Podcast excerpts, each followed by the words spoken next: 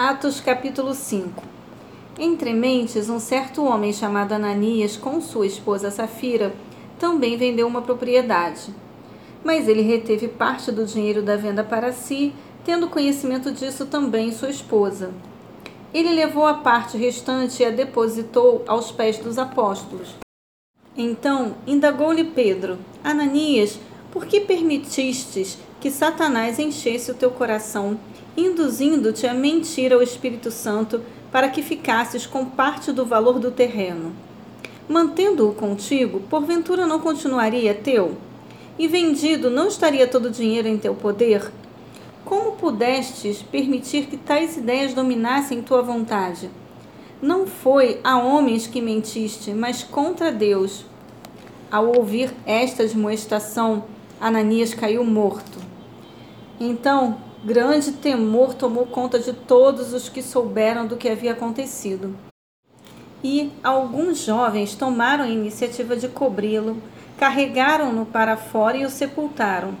Cerca de três horas mais tarde entrou sua esposa, sem saber o que havia se passado.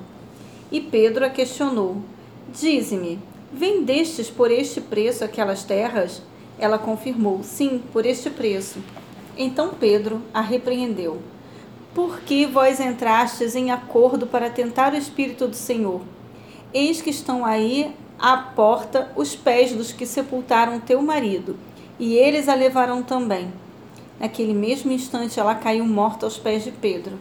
Então aqueles jovens entraram e, encontrando-a morta, levaram-na e a sepultaram ao lado de seu marido e grande temor se apoderou de toda a igreja, de todos os que ouviram falar sobre esses acontecimentos. Muitos sinais e maravilhas eram realizados entre o povo pelas mãos dos apóstolos, e todos os que creram costumavam reunir-se em comunhão junto ao pórtico de Salomão. Todavia, ninguém de fora tinha coragem de juntar-se a eles, ainda que o povo estivesse em grande estima. Em número cada vez maior, homens e mulheres criam no Senhor e eram acrescentados à comunidade, a ponto de os doentes serem levados para as ruas e colocados em leitos e macas, para que quando Pedro passasse, ao menos sua sombra se projetasse sobre algum deles, alguns deles. Da mesma forma, das cidades ao redor vinha muita gente a Jerusalém, trazendo doentes e pessoas atormentadas por espíritos demoníacos e todos eram libertos. Então o sumo sacerdote e todos os seus correligionários, membros do partido dos saduceus, foram tomados de grande inveja e por isso mandaram prender os apóstolos, jogando-os numa prisão pública. Todavia, durante a noite, um anjo do Senhor abriu as portas do cárcere, conduziu-os para fora e instruiu-lhes: Ide, apresentai-vos no templo e anunciai às multidões todas as palavras da salvação. Assim, ao raiar do dia, eles entraram no pátio do templo como haviam sido orientados e começaram a pregar ao povo. De outro lado, chegando o sumo sacerdote e os seus companheiros, imediatamente convocaram o sinédrio, ou seja, toda a assembleia dos principais líderes de Israel, e mandaram buscar os apóstolos na prisão Entretanto, ao chegarem à prisão, os guardas não os encontraram ali. Então voltaram e comunicaram: Encontramos o cárcere fechado, com toda a segurança e as sentinelas nos postos, junto às portas. Mas abrindo-as, a ninguém encontramos lá dentro. Diante desse relato, o capitão da guarda do templo e os chefes dos sacerdotes ficaram atônitos, imaginando o que poderia ter acontecido com os apóstolos. Nesse momento chegou alguém com notícia: Eis que os homens que recolhestes à prisão estão no pátio do templo ensinando ao povo. Então o capitão foi com os guardas e os trouxe outra vez, porém sem violência, pois temiam ser apedrejados pela multidão. E depois de trazê-los, os apresentaram ao sinédrio, e o sumo sacerdote os interrogou: não vos ordenamos expressamente que não pregasseis nesse nome? Contudo, enchestes Jerusalém dessa vossa doutrina e quereis lançar sobre nós a culpa pelo sangue desse homem? Ao que Pedro e os demais apóstolos afirmaram: É necessário que primeiro obedeçamos a Deus, depois as autoridades humanas. O Deus de nossos antepassados ressuscitou a Jesus, a quem vós assassinastes, crucificando-o no madeiro.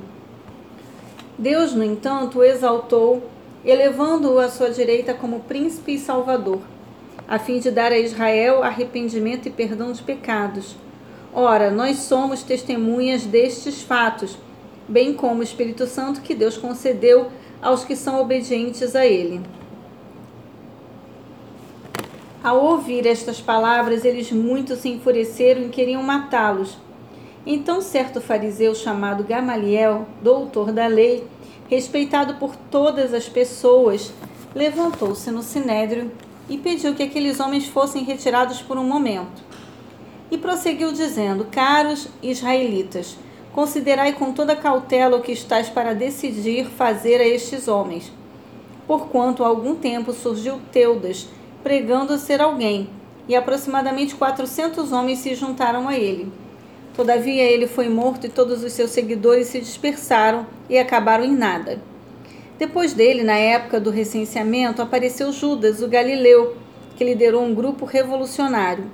Ele, da mesma forma, foi morto e todos os seus companheiros se espalharam. Contudo, neste caso vos advirto: afastai-vos destes homens e deixai-os seguir em paz Pois se a obra ou o propósito deles for de origem meramente humana, perecerá. Se todavia proceder de Deus, não conseguireis jamais impedi-los, pois vos acharei em guerra contra Deus.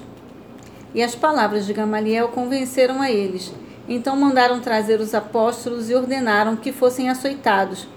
Depois exigiram-lhes que não mais falassem no nome de Jesus e os deixaram sair em liberdade. Os apóstolos se retiraram do sinédrio, contentes por haverem sido considerados dignos de serem humilhados por causa do nome.